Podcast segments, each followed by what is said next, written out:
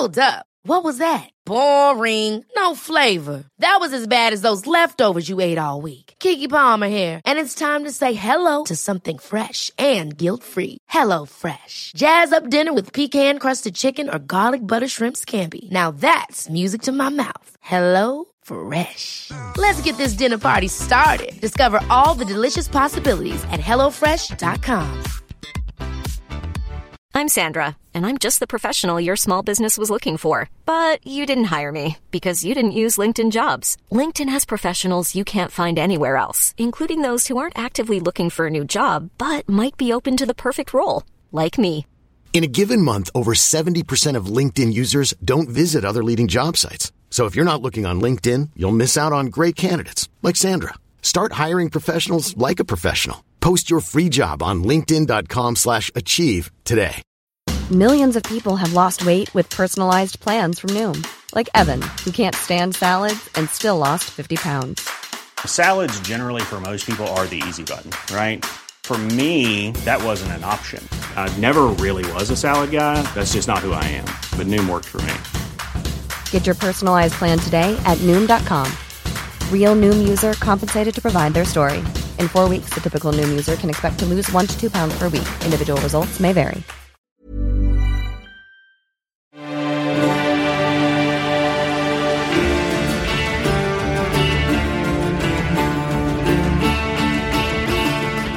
Velkommen til Mægtige Middelalder. En podcast, hvor middelalderforskere taler om den mystiske, mærkelige og frem for alt mægtige middelalder. Mit navn er Thomas Hebelholm, og når jeg ikke er vært på denne podcast, er jeg lektor i historie på Syddansk Universitet.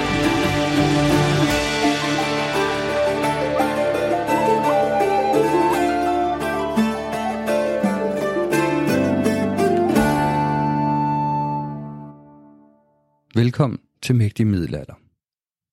Sicut ovis ad occisionem.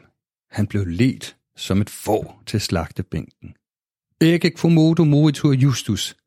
Se, hvorledes den retfærdige mand dør sepulto domine.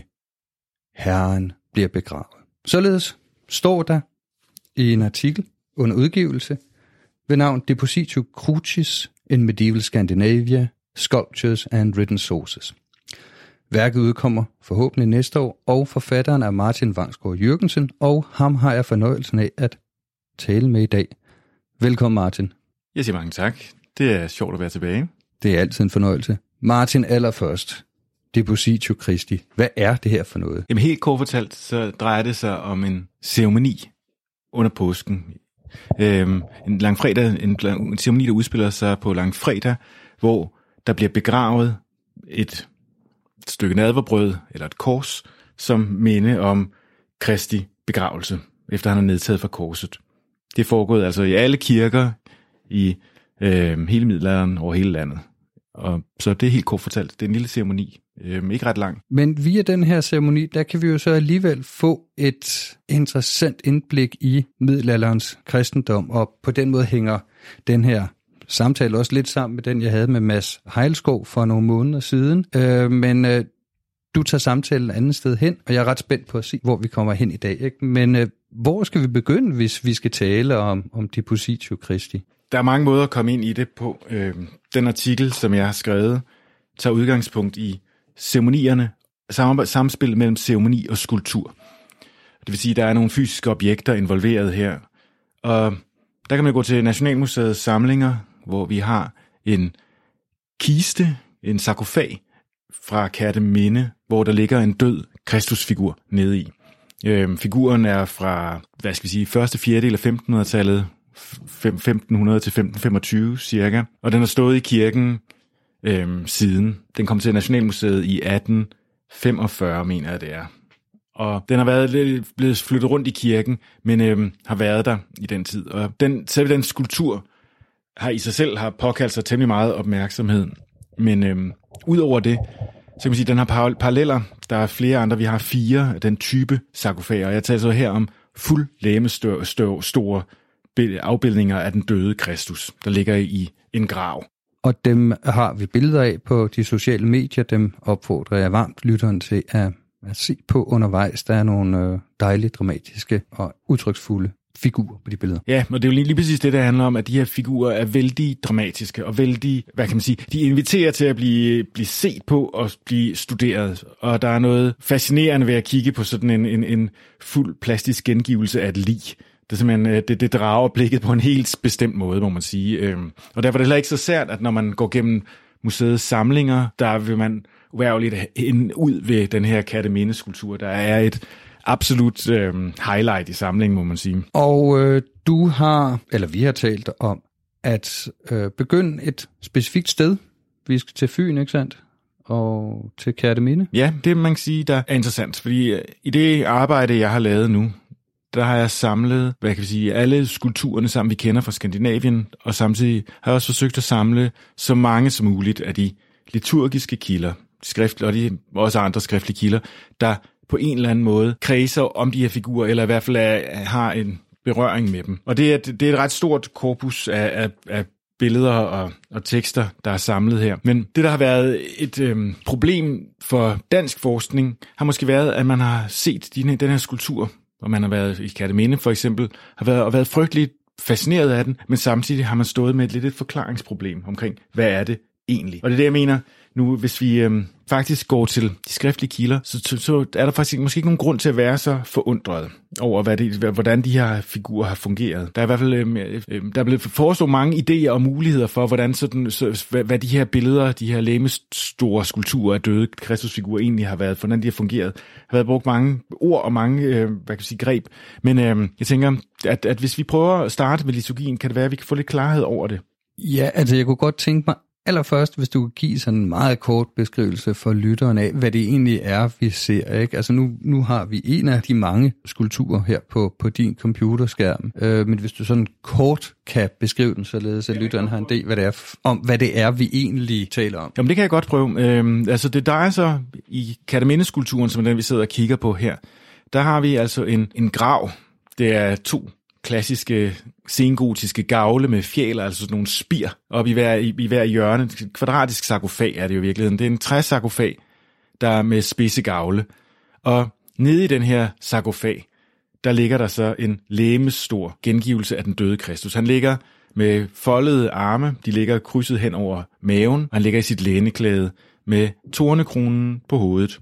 Og der ligger han så og med lukkede øjne og er død. Og det der så kan, man skal bide mærke i, det er, at han er også er malet, altså det vil sige, kroppen er gengivet lige bleg, og der er sådan nogle blålige blodleveringer og, og udfarvninger rundt om øjne, om næse og, og sår der indikerer, at, at det er et lig, vi kigger på her. Ja, det er jo så nærmest, så vidt jeg kan se, det er jo sådan blodbestænkt, der hvor, hvor navlerne er jo, er, har gået ind i hænderne og tornekronen. Ikke? Nu har den jo ligget i 500 år, og maling af skaldet og, og, og øh, falmet, men det må i nymalet tilstand have set ret dramatisk ud. Ingen tvivl om det. Er ingen tvivl om det. Det er, det, det er et dramatisk billede, og det er et forsøg på at, at, at vise, hvordan Kristi Lame så ud, da det blev pillet ned for korset. Det er det, vi som billedskæren og maleren har forsøgt at viderebringe til sit publikum her. Og det er selvfølgelig med alt fokus på smerte og lidelse og, og drama, som er jo de ting, som vi kender fra den senmiddelalderen og den sengotiske kunst. Så nu har vi lidt en idé om, hvad det er for en øh, figur, der taler om, hvad det er for noget, det depositiet handler om, ja, det handler om Kristus, og det er den her, som jeg indledte med at sige, den døde og begravede Kristus. Men øh, hvad er historien her med Kærteminde, og hvad er det, vi, vi blandt andet kan læse ud af den? Men sagen er, at vi nok i virkeligheden ikke kan læse så meget ud af Kærteminde-figuren i sig selv. Og det er der, øh, jeg tænker, vi kan måske, når vi har talt lidt om den, den middelalderlige brug af de her figurer, kan vi tale lidt om dansk forskning, og hvordan, hvordan man er gået til det. Fordi man kan sige, i sig selv, så er figuren som billede af den døde Kristus i en grav, jo på alle måder, altså vi, vi forstår, hvad det er. Ikke? Og, det, og det er klart, at det er et, en form for andagtsbillede og så videre. Men derudover, så er det jo åbent, hvilken funktion det har haft. Figuren, skal det siges, er løs. Det vil sige, at du kan tage den op og ned af den her grav, og du kan kigge på den, og du kan bære den rundt, og du kan, du kan ligesom håndtere det, det her objekt. Og det gør alt sammen, at der, der er mange mulige anvendelser. Og det er også det, der har fyldt meget i forskningen, at man kan forestille sig meget omkring det her. øh, fordi der typisk set ikke er nogen en brug her, der bliver en åbenlys brug. Okay, så der er det sådan næsten en, en, en portabel Kristus, men ikke på et kors, og den her portable Kristus indgår i et ritual eller en ceremoni på et specifikt tidspunkt af året, og øh, det er vel det, det her handler om. Ikke? Det er lige præcis det, det handler om. Det er nemlig lige præcis det, det handler om, at den figurtype, som har stået i kirken hele tiden, øh, vi ved ikke hvor, det er for, lidt forskelligt, hvor de har kunne have stået henne. Vi ved i øh, Frørup Kirke på Fyn, en anden Fyns kirke, hvor vi også har sådan en tilsvarende figur fra, hvor kisten er forsvundet. Der bliver det beskrevet i slutningen af 1500-tallet, at den står i kirken bag træller, bag træmmer. Så der har der altså været en eller anden form for afhegnet område, vi ved ikke hvor i kirken, hvor den her kiste har stået inde bagved. Og fra de alle mulige andre kilder, aflades breve og så videre rundt omkring fra hele landet, der øh, har vi også beskrivelse af de, af de her af de objekter, der er i kirkerummet. Men det vigtige er, altså ud over deres liv som andagsbillede i kirken, så er der en dag om året på et bestemt tidspunkt, hvor de her figurer i virkeligheden har haft en helt central rolle. Vigtigere end, hvad kan man sige, hvad er blevet det vigtigste objekt i, en, i et kort øjeblik. Og, og det i virkeligheden matcher ret godt op med, hvad vi ved om de andre skulpturer, figurer, billeder i rummet, netop at de har, at de er relevante til, til bestemte højtider, bliver de aktualiseret, mens de resten af tiden på en eller anden måde kan indgå aktivt i den private andagt, men ellers er en form for passive øh, objekter i kirkerummet. Så hvis vi kunne gå, prøve at gå til Misale Lundense for at prøve ligesom at åbne op for den her brug af billedet. Ja, fordi de der citater, jeg jo læste op øhm, indledning til øh, episoden her, de kommer netop fra Misale Lundense, som er fra øh, 1514, og øh, den er interessant, så vidt jeg har forstået på dig, fordi den, den er sådan særlig informativ, men det er måske vigtigt at sige her, at din artikel øh, jo netop prøver at behandle hele Skandinavien og prøve at se, hvad vi har af tegn på det her Depositio Christi i, i Skandinavien i middelalderen fra, er det omkring år 1100? Princippet, ja. Og frem til reformationen. Ja, det er noget, den, den princippet er. Ja, ikke? Øhm, så, men, men i dag der fokuserer vi jo primært på det danske, men, men vi, vi supplerer op. Ja, men jeg vil lige se, hvordan vi, hvor vi havner henne i vores snak. Ikke? Men, jo, øhm, men, øh, ja. men lad os øh, høre om misalet. Ja. Øh, og lige kort, hvad er et misale? Et, et misale er, det er en form for grundbog for, hvordan messen skal afvikles. Og det, vi taler om her, det er et trygt misale. Det vil sige, at, at det er, har kunnet hvad kan man sige, mangfoldiggøres. Og fordi det er for Lund, og er, det vil sige ærkestiftets liturgi, vi får præsenteret her, er det en form for, hvad kan man sige, øh, det, den, den har, det er en afspejling af princippet, hvad der skulle ske rundt i, i alle de danske, i kirkeprovinsens stifter. Så det er, det er et godt sted at starte. Der, der er altid variationer, når vi taler liturgi, men øh, ærkestiftets liturgi er sådan en, en god målestok at begynde med. Der står her, helt kort, vi er altså i lang, på langfredag, og der, der får man at vide, lad dernæst en grav blive forberedt til erindring om hans lidelse og nadverbrødet placeret der sammen med et kors, begge dele dækket af et korporale. Det er altså en ceremoni.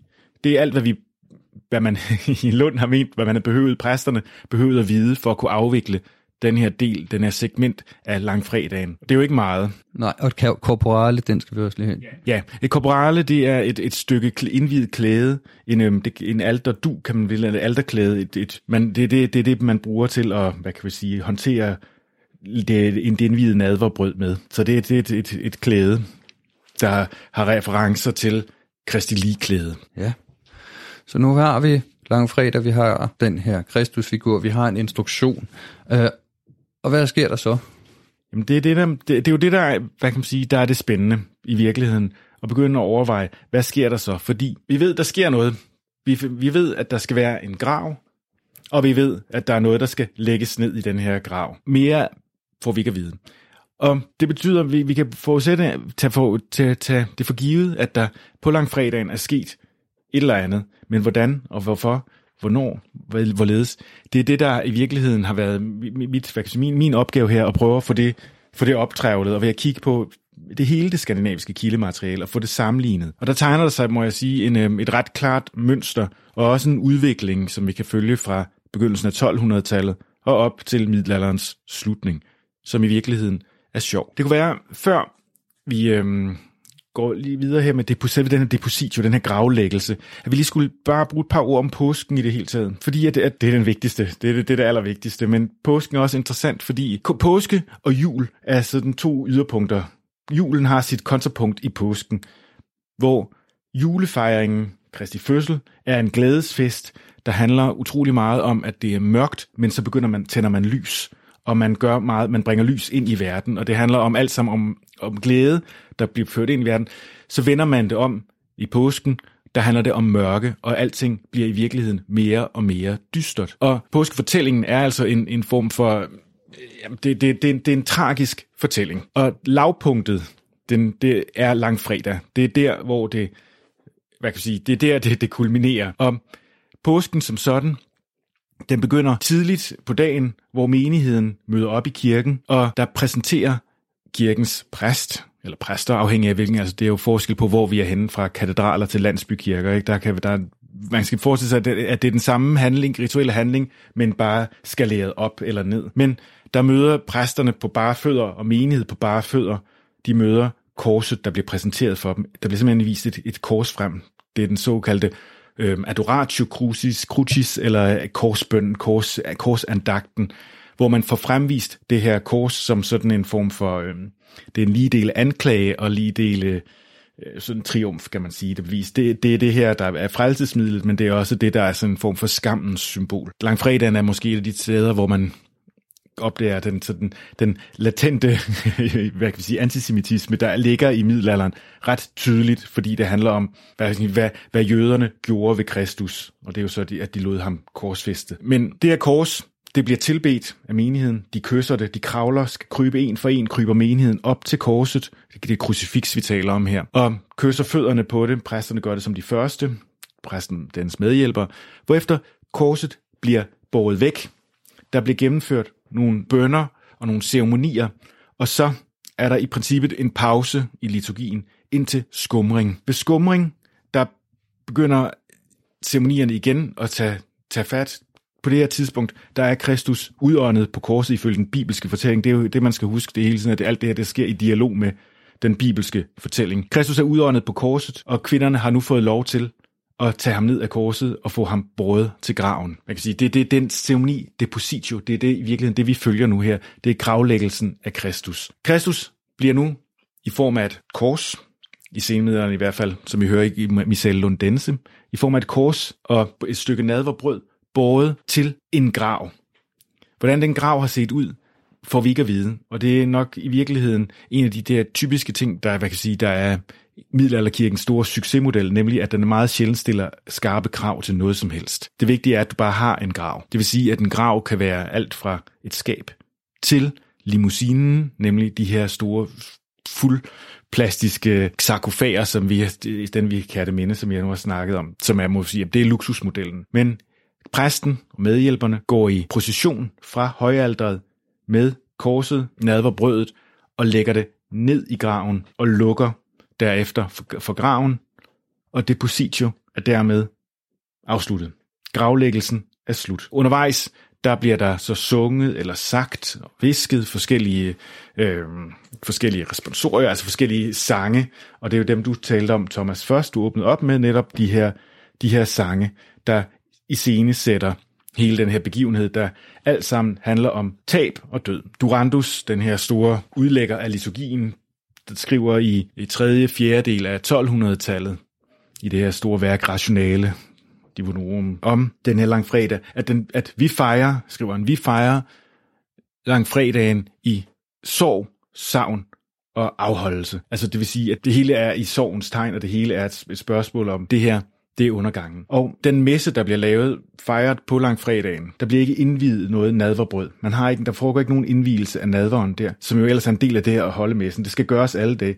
Men i stedet for har man taget noget fra dagen for inden for om torsdagen, og gemt det og brugt det til messen. Så der bliver altså, der i både i æstetisk i form af sangene, man vælger at synge, men også rent konkret i ceremonierne, der understreger man, at Kristus er væk. Han er simpelthen død. Men som, som hvis man skal sætte sig ind i den middelalderlige tankegang for det her, så er der ikke noget mere gruopvækkende end det her tidspunkt, hvor, hvor man siger, at han er væk. Altså der, der er simpelthen der, der er en form for tomhed, og der er kun mørke. Og det er det, der hele, hele, den her, det hele det her ritual skal understrege, og det er også derfor, vi ser, sådan, når vi kigger på figuren fra Katamene, for at vende tilbage til den, så den understregning af livet, ikke? at det er for at hamre det ind på, med al tydelighed, at det her, der er kun en krop tilbage. Igen, for at vende tilbage til Durandus, kan man sige, at fordi at, som man skriver, herren er væk, er det derfor, vi kigger på læmet. Og det er altså for ham, for at sige, læmet bliver et minde. Det bliver, det er ikke, det er ikke frelseren, han kigger, man kigger på, det er hans læme. Og det har jo igen den der relation til, relation til nadver og så videre, og det at se. Og så der er mange andre ting i det. Men det er det, det, det, det handler om, ikke? Det er læmet, vi kigger på. Og det er jo præcis det, der gør sig gældende for Katamine-figuren også. Det er læmet. Det er ikke alt muligt andet. Det er et læme. Et afsjælet læme. Og det er jo så en del af, af de større, hvad kan man sige, påskehandlinger øh, og genopstandelser. Alt muligt andet, som vi ikke vil gå ind på her. Ikke? Men, men det, det, der er væsentligt ved det her ritual, det er, at det er mørkets time. Ikke? Og så er det jo så fejret langfredag på den her vis, vi i virkeligheden jo, vil jeg gætte på, at i, hu, i hukomme herrens offer.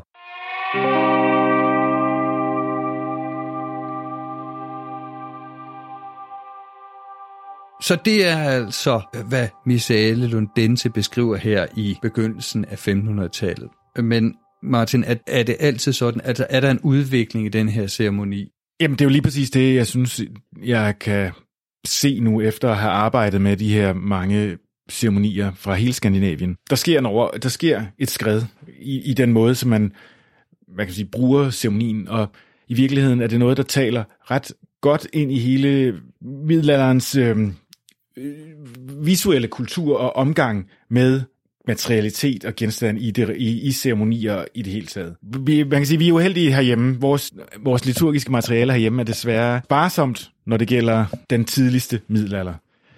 Men der er det, der, i Norge, der, der har vi blandt andet, der har vi blandt bevaret et engelsk manuskript med den utrolig inciterende titel M1, ja. der øh, skaber... Jeg har en mistanke om misale 1, ja, eller ja, noget. Ja, det, det skaber meget stærke billeder i hvert fald. Ja.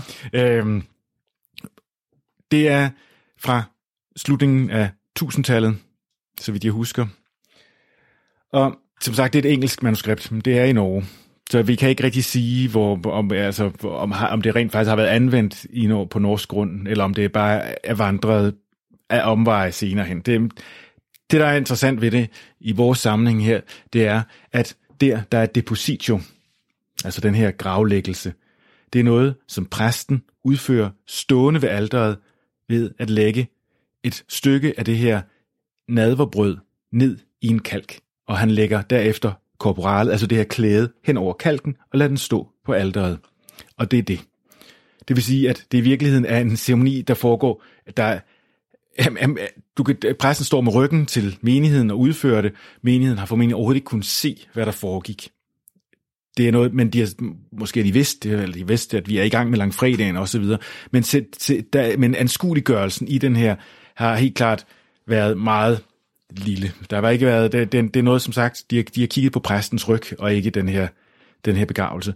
Det er i, i tusindtallet, vi er. Når vi går op, og stadigvæk i Norge, og kigger til det, der hedder Ordo Nidarosense Sensis, så er vi i begyndelsen af 1200-tallet. Og her, der er der en virkelig sjov ting, synes jeg, fordi der kan man se, hvordan der sker noget. Her bliver der sagt, at vi skal have en depositio, og at præsten kan begrave i en grav, hvis man har sådan en, og ellers kan man gøre det ved alderet. Forstået sådan, at der har vi altså i virkeligheden sådan en, en form for overgangs periode, eller en tid, hvor, hvor begge dele, du kan gøre gennemføre den på alderet, efter den model, som vi allerede havde mødt nede i tusindtallet, formentlig i en kalk, men man kan også have udnævnt en grav, altså have udpeget et, et, et sted i kirkerummet, eller noget, der ikke er ved alderet, hvor den her gravlæggelse har kunnet foregå. Og det, man skal sige, det betyder jo, at i det øjeblik, præsten så at sige skal forlade alderet og gå hen til den her grav, det behøver ikke have været langt, vi kan tale om en halv meter, det, kan, det er ikke fordi, der er noget i den forstand, der, men det betyder, altså, at ceremonien er blevet forlænget og er blevet visuel på en anden måde. Den har fået en performativitet, den har fået noget, som har, jamen, som har udviklet, har udvidet handlingen. Og det er jo i virkeligheden det, som slutresultatet af den her udvidelse, det er jo det, vi kigger på i Katamine, ikke? for eksempel, eller i Missal Lundense, at du har en procession, der fører fra et sted og så hen til et andet. Så starten af 1200-tallet i Norge, vi kan ikke sige, vi har, vi har desværre ikke noget liturgisk materiale fra, fra det resten af det skandinaviske område, der kan bekræfte eller der, der kan vise det her. Men man kan sige, vi har nogle andre kilder. Vi har de, de såkaldte kaldte visitatio-ceremonier, som også er en del af hele det her. Der kommer netop kvinderne ved graven. Ceremonier, der er de er nogle ritualiserede dialoger, der foregår ved graven. Dem har vi nogle stykker af, blandt andet to fra det gammeldanske område, de er måske i Skåne, vi er ikke helt sikre, det er Niels Holger Petersen, der har arbejdet med det, der har placeret dem i Skåne, og vi har en del fra Sverige. Og de her stykker, passager, hvad man kalder dem, visitatio-ceremonier, de tager for givet, at der er en grav et andet sted. Der er altså, så der er sket nu frigørelsen fra alderet og ud i rummet, i kirkerummet, så at sige, sket, og man får nu graven som et selv, selvstændigt objekt. Det er, og her er vi altså i første halvdel af 1200-tallet. Derfra er det en proces, der i virkeligheden handler om at gøre den her grav mere og mere præsent i kirkerummet. Og det er ret tydeligt, at 1300-tallets anden halvdel er det sted, hvor det virkelig slår igennem. Det er der, hvor vi for alvor kan se, at, at graven som sted begynder at fylde noget. Det er der, vi har afladsblade breve knyttet til grave i kirker, og det er der, vi har de første rigtig liturgiske beskrivelser af, af graven som et, som, et, som et punkt, som et, et centralt punkt. Den ældste, hvis man tør stole på den, den vurdering, øh, kun, det er den ældste figur, altså fuld store plastiske skulptur. Vi har sådan en, altså sådan en Kristusfigur. Den er fra Riddersholmen kirken den gamle franciskanerkirke i Stockholm, som ligger omkring 1400, altså O 1400. Formentlig et importarbejde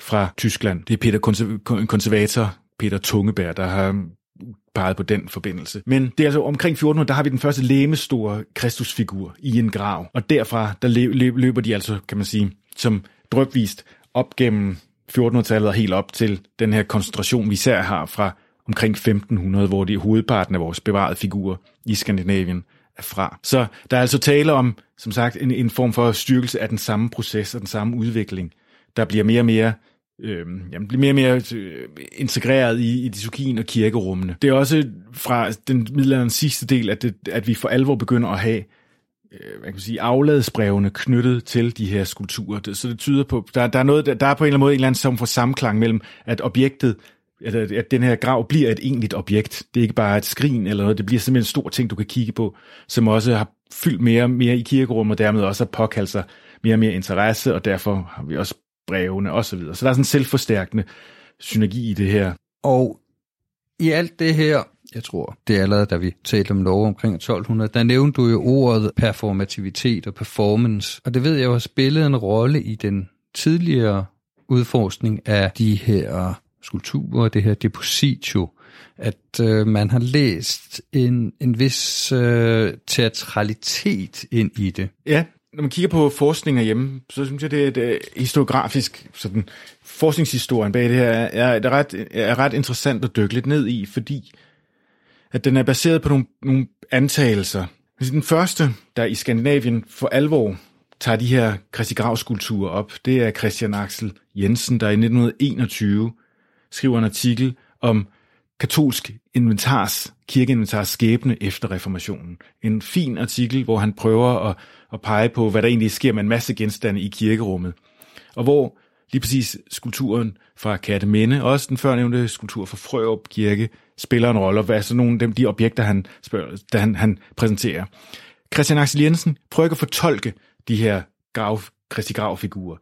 Han ser dem, og han ser dem som udtryk for, for en form for for, for, for senmiddelerlig katolicisme, for, for senmiddelerlig fromhed, men han har ikke noget, øh, altså han, han giver ikke nogen karakteristik af dem. Man lægger dem frem og peger på dem som noget meget, meget middelalderligt og meget katolsk. Og derfra kan man sige, der går der lidt tid, men hvor man især fra svensk side begynder at blive opmærksom på dem. Her så skal jeg måske lige lave et lille spring, fordi i 1903, der udgav den engelske Shakespeare-forsker E.K. Chambers et værk, der hedder The Medieval Stage. Et værk, hvor han rejser det fundamentale spørgsmål, hvordan kom vi egentlig frem til den geniale Shakespeare?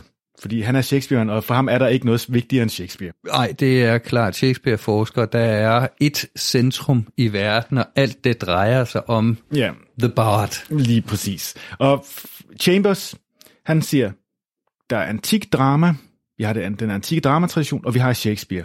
Men hvad er der i virkeligheden? Hvor er forbindelsen her? Og så siger han, overvejer han, Chambers, hmm, men måske er det i den kirkelige liturgi, at dramaet, den dramatiske tradition overvintrer, kan man sige, indtil Shakespeare bryder frem igen og, og genskaber det.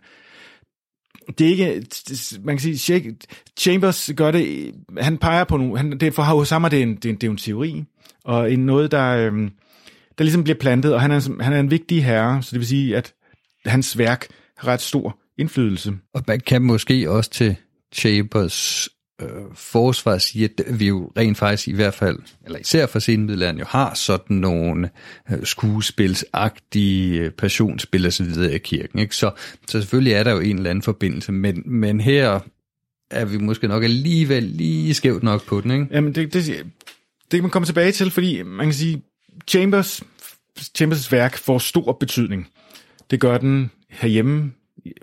Der er, det, han slår igen, altså han bliver læst herhjemme, og øh, min første danske sådan, skildring af, af, den, af, af, af dramaets historie i dansk middelalder for eksempel, der er, spiller Chambers en, en væsentlig rolle, og især i svensk tradition, Alf Kjellén er, er hurtig til at opfange i 20'erne, i begyndelsen af, jeg mener det er i øh, 23, 1923, der trækker han Chambers ind og bruger det som beskrivelse af, det, han kalder det liturgiske drama.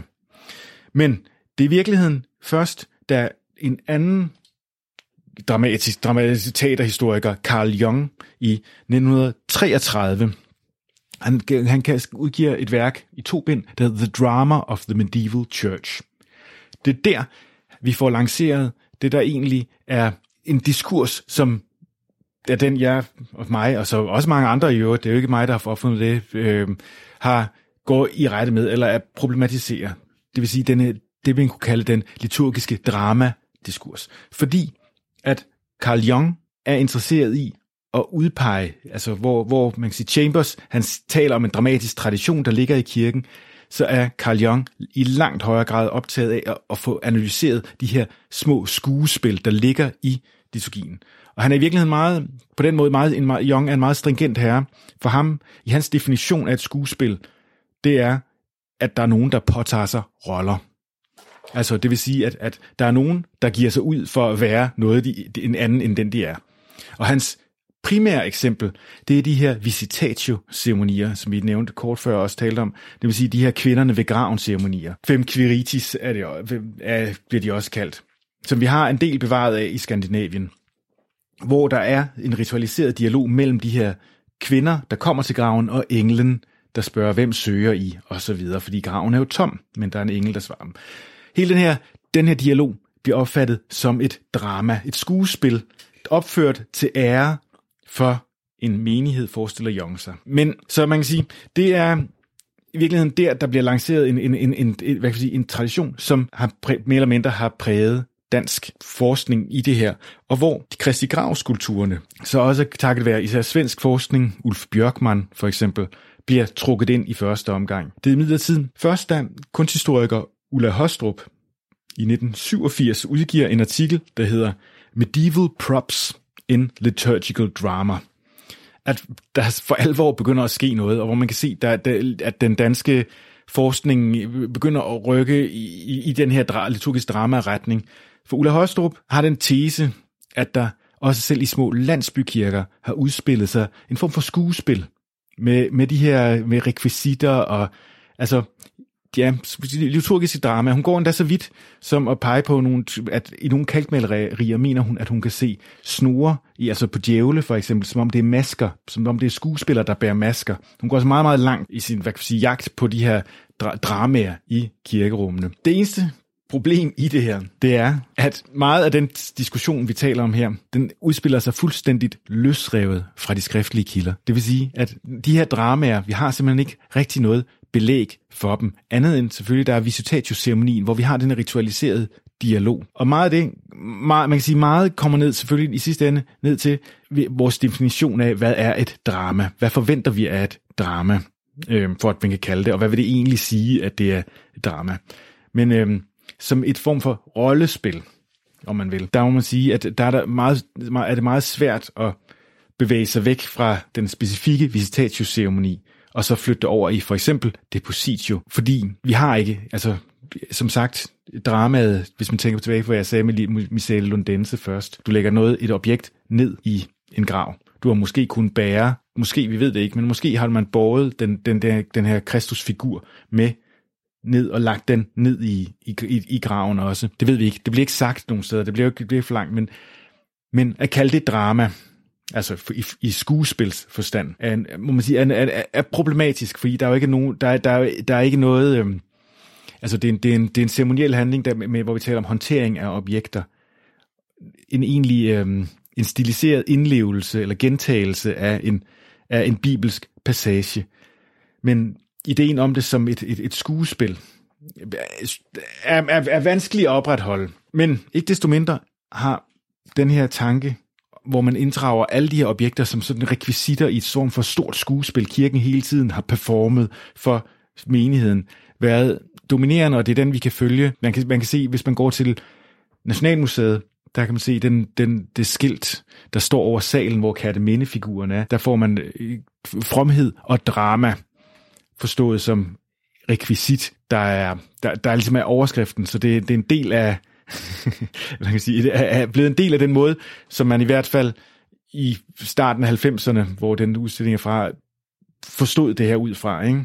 Jo, og man kan jo sige, at der er jo noget ved, ved selve ordet rekvisit og drama, som gør, at, hvad kan man sige, figurerne ikke kommer til at spille en hovedrolle. Altså rekvisitter er jo genstande, som understøtter den generelle øh, handling. Ikke? Altså, de, de, de får en eller anden sekundær funktion, men det er jo ikke helt det, jeg forstår på dig, og når jeg læser din tekst, det er jo ikke helt det den rolle, for eksempel den her Kristusfigur har, vel? Nej, fordi man kan sige, at i virkeligheden, så er det dramaperspektivet på det her stof skævvrider i virkeligheden relationen mellem objekt og afsender osv., fordi de her genstande, som for eksempel Kærtemene-skulpturen, har jo først og fremmest, er først og fremmest der for at menigheden skal, som sagt, som Durandus siger, det er der, vi skal reflektere over læmet.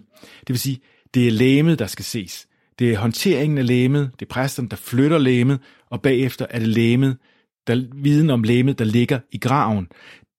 Det vil sige, at i virkeligheden ligger handlingen og den, hvad kan vi sige, den aktive del ligger i virkeligheden lige så højt, i lige så høj grad, hvis ikke mere hos beskueren, altså hos menigheden, og ikke hos den, hvis man skulle blive i øh, teaterterminologien, i, i aktøren, skuespilleren. Præstens rolle i det her er i virkeligheden ganske kort mål i forhold til den tid, som er givet over til menigheden, der skal være i andagt ved den her grav. Så det, jeg vil i virkeligheden prøve at sige, det er, at den performative del i det her, set fra kirkens side, er ganske kort, mens det er den enkelte kirkegænger, menigheden, sovnebarnet, hvad man vil kalde dem, der har det lange perspektiv her, det er jo en individuel indlevelse, vi taler om. Det vil sige, at der er jo ikke tale om, altså, at det, det er en, ens egen oplevelse, ens egen erfaring af den her, det her afsjælede læme, som er der. Så skuespil, skuespil er der, er der jo ikke rigtigt. Det sker, ceremonien sker i samklang med et narrativ, det er klart, men noget drama er der jo ikke. Nej, altså må jeg spørge her, kan man næsten sige, at den her døde figur er levende gjort, altså at, og her læner mig lidt op af, af en eller anden vulgær transubstantionsidé, ikke? men at den her Kristusfigur, som jo så også netop er meget øh, livagtig, at man så at sige skal forestille sig, at det er et dødt menneske. Altså, ja, det, det er jo lidt mærkeligt at tale om levende gjort, ikke? men det, det er på en eller anden måde levende dødt. Er, er der sådan en tanke i det her? Altså, der er ikke nogen tvivl om, at den atmosfære, som de her skulpturer forsøger at etablere. Det er en atmosfære af en form for liturgisk nu, hvor du er i den bibelske fortælling. Du, du er til stede, og at der bliver andagtsbilledet, skulpturen, eller hvad man nu kigger på, det bliver et middel til at føle, at du er tættere på.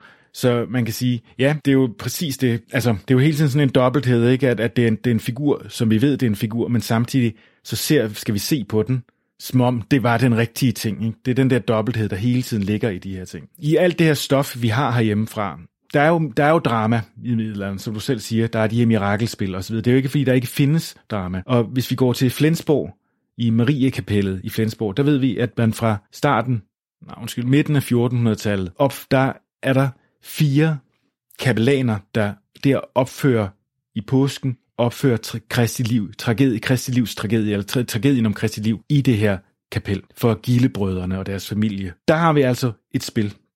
Vi ved, de begraver Kristus, en Kristusfigur i en grav midt i kapellet. Der er tale om et skuespil, et højtidsskuespil, der bliver gennemført her, og dem kender vi masser af.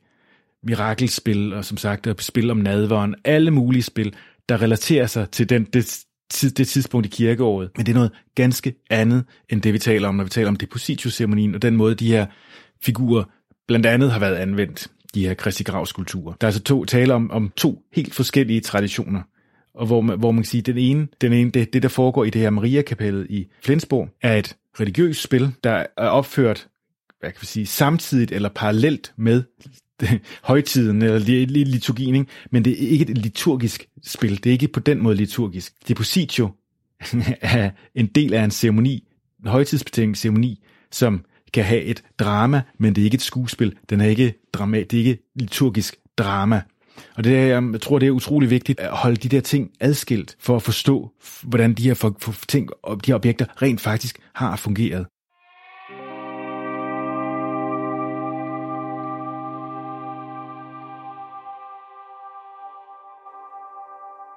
Okay, så nu har vi jo sådan haft en snak om drama, liturgi, forskellen. Øh, men i din artikel, der står der også mange andre spændende ting, som jo både knytter sig til Depositio Christi, øh, Christi, men også til mange andre ting. Så hvad kan vi ellers lære, eller hvad har vi ud af at læse de her skriftlige levn, som, som kredser som Depositio? Altså, hvad, hvordan kan de øh, udbygge vores forståelse af, af det her, der foregår? Jeg synes, ved at dykke ned i en så specifik ceremoni, som vi taler om her, så får vi et lille kig ind i middelalderens kirke, som jeg synes er ret fascinerende.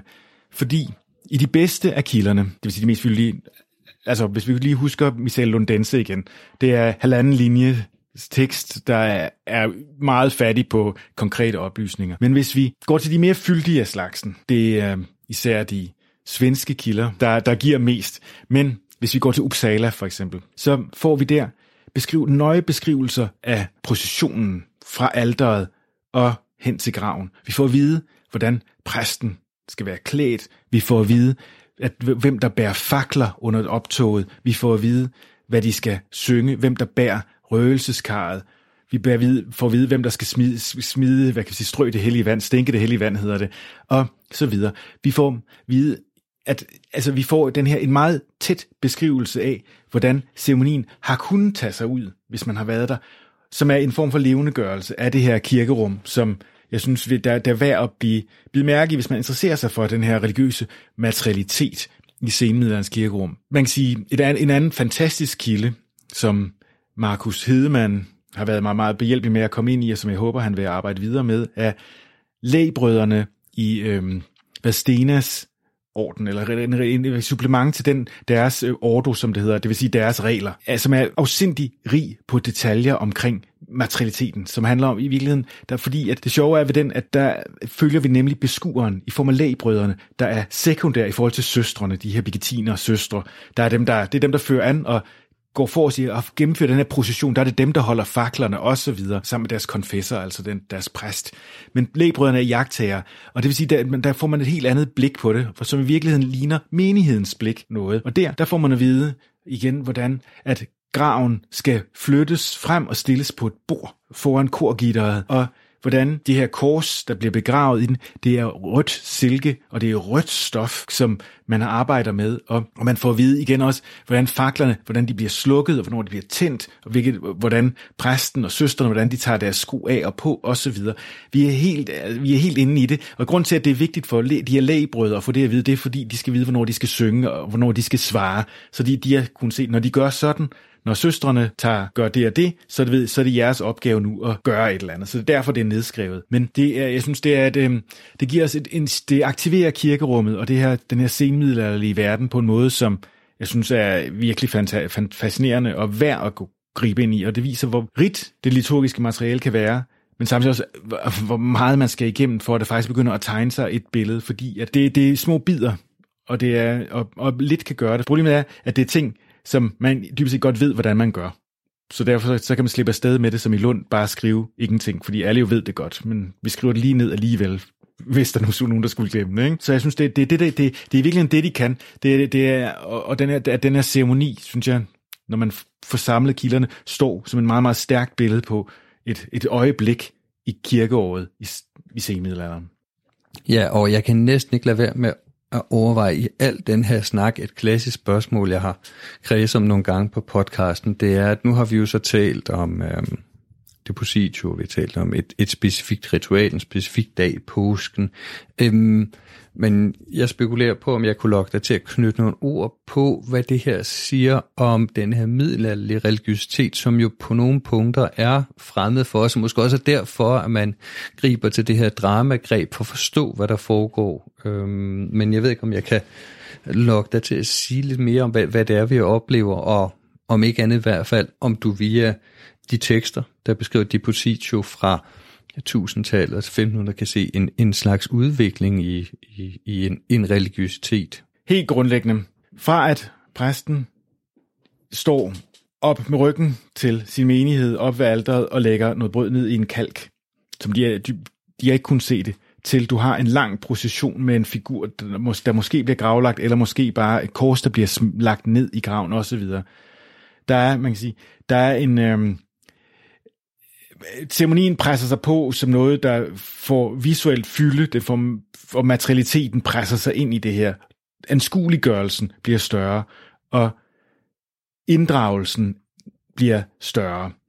Så fra at det er nok at vide, at præsten udfører handlingen op i koret, så bliver ansvaret lagt ud som i virkeligheden som for, at det her det er en vellykket ceremoni, bliver lagt ud som et, et kollektivt ansvar. Kirken inviterer sin menighed helt med ind i ceremonien hjerte. Og i virkeligheden bliver ceremonien i lige så høj grad det, at menigheden er til stede og ser det sker og agerer i forhold til det. De knæler, når det sker. De tager skoene af, og så videre. Alle de her detaljer. Og det gør, at der, man kan sige, at der er en væsensforskel fra den senmiddelalderlige oplevelse af det her til den tidlige middelalderlige oplevelse. Jeg tror, at hvis du havde gået til en tusindtals dansker og sendt ham eller hende op i 15, 14, så havde vi ikke været chokeret og været dybt uforstående over for den, den, den, den grad af, af deltagelse, som blev forventet af ham eller hende i det her. Så jeg tror, det, det skal man, det, det, det, det vil sige, det, det, er en, det er en vigtig del af det, og, og en vigtig del af det også, det er det her med at ikke at falde den fælde, man tror, eller at sige, at den senmiddelige fromhed var sådan en form for synsfromhed, hvor man var en passiv beskuer. Sådan er det ikke. Det er, man, er, man er en aktiv del af det, og i virkeligheden meget aktiv, eller man bliver forventet meget deltagelse i det. Og så kan man sige, at hvad betyder det så? Hvad siger det om middelalderens fromhed? Der er ikke nogen, jeg tror ikke, der er nogen, nogen tvivl om, at menigheden som sådan har været helt med på, at langfredag var der, hvor Kristus døde, og det var en rigtig skidt dag godt være, at der er mange detaljer omkring det her ceremonierne, som har været man kan sige, lidt svære at forstå. Men alene det, at man inden gravlæggelsen finder sted, har de såkaldte improprier, det vil sige der, hvor korset bliver båret frem, og mens den, som en del af den her korsandagt, der sker, mens korset bliver båret frem, der bliver der slynget anklager gennem præsten, lagt i, men lagt i munden på korset mod menigheden. Hvorfor har I pisket mig? Hvorfor har I korsfæstet mig? Hvor det er menigheden, der skal tage det ind, tage det, påtage sig det ansvar, som den historiske givenhed har været, ikke? og være med i det, og, og ligesom tage den, den skyld og skam på sig. Ja, hvorfor har vi gjort det? Altså, der har, ikke været nogen, der har ikke været nogen, der er i tvivl om, at det her, det var et kollektivt ansvar, som man nu skulle gøre bod for. Og den tænker, det kan ikke den bevidsthed om, den, den, den, øh, den, hvad kan jeg sige, den handling, som jo mere eller mindre har været en tvungen handling, ikke? Der har været, du har skulle komme i kirken på de her påske, kan ikke andet end have haft en kæmpemæssig social betydning. I hvert fald på ens hvad kan sige, indre forestillingsliv om, hvordan verden er indrettet, og hvad det vil det sige at være menneske, og alt det her. Fordi du bar på den her enorme skam over det, som nogle andre har gjort. Det er måske også derfor, der er den der, man kan mærke den der hvad kan sige, fjendtlighed mod jøder i teksten, fordi det må i virkeligheden der har været en, sådan en form for overlevelsesstrategi, at, at så man kunne skubbe noget af ansvaret over på nogle andre. Ikke? Man kunne sige, om, okay, men nu prøver vi at gå ud for det, men det var, i det mindste var det ikke mig, der gjorde det. Ikke? det, det måske ikke? kan jeg være med til at forklare, hvorfor der skal have, hvorfor den der brød mod jøderne pludselig bliver meget tydelig lige der. Ja, jamen øh, vi nærmer os enden, Martin, og nu, øh, nu har du så arbejdet med øh, med Depositio Christi, og det er jo øh, godt på vej, og vi glæder os til at læse den færdige artikel næste år forhåbentlig. Og er det et forskningsspor, du, du, du sidder med nu, eller er der andre projekter, der, der øh, tårner sig op? Jamen, øhm, jamen, det er der. Altså, det er jo den type stof, jeg sidder med hele tiden, så på den måde er der ikke noget nyt under solen. Men øhm, ja, altså, jeg skal i gang med et projekt omkring Vilhelm med Æbelholdt her i det nye år, som jeg glæder mig meget til, sammen med Markus Hedemann, hvor vi skal blandt andet, Markus skal lave en ny oversættelse af, af Vilhelms Vita, og jeg skal kommentere lidt på indholdet i det, så det bliver vældig spændende, og så samtidig så er jeg også i gang med at, at få sidste hånd på et stort projekt om romansk stenskulptur, og en form for ny overvejelse af, hvad den skulptur egentlig kan bruges til, og hvad vi kan bruge den til at sige om den, det samfund, der producerede den. Så der er flere ting i søbeskeen. Det er sjovt. Rigtig spændende, og øh, Vilhelm har jeg jo selv berørt. Ja, det ved jeg. Emnet med Vilhelm, emnet har jeg berørt tidligere, og øh, jeg ser meget frem til at, at høre mere om ham og invitere øh, dig og, og Markus til, til at tale om det. Øhm, og jeg kan kun anbefale alle, anbefale alle lyttere at læse lidt af Vilhelms Vita, da den findes i en gammel dansk oversættelse på nettet. Jeg lægger et link øh, for dem, der skulle have lyst til det, øh, til at læse lidt mere om, om Vilhelm sådan, og, og glæde sig til, hvad I kan få ud af, af hans mirakler. Martin, du skal have mange tak for, at du var med. Jamen, det var en fornøjelse at være her.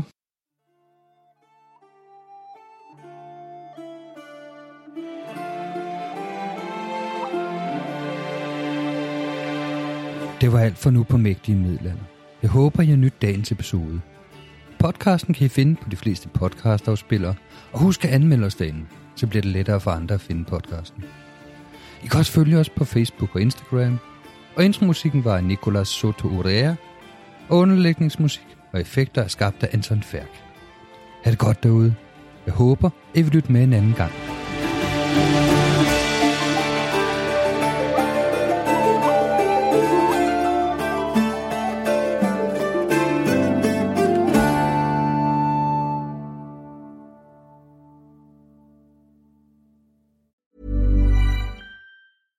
Even on a budget, quality is non-negotiable. That's why Quince is the place to score high-end essentials at 50 to 80% less than similar brands. Get your hands on buttery soft cashmere sweaters from just 60 bucks, Italian leather jackets, and so much more. And the best part about Quince, they exclusively partner with factories committed to safe, ethical, and responsible manufacturing. Elevate your style without the elevated price tag with Quince. Go to quince.com slash upgrade for free shipping and 365-day returns. Hold up. What was that? Boring. No flavor. That was as bad as those leftovers you ate all week. Kiki Palmer here, and it's time to say hello to something fresh and guilt-free. Hello Fresh. Jazz up dinner with pecan-crusted chicken or garlic butter shrimp scampi. Now that's music to my mouth. Hello Fresh. Let's get this dinner party started. Discover all the delicious possibilities at hellofresh.com.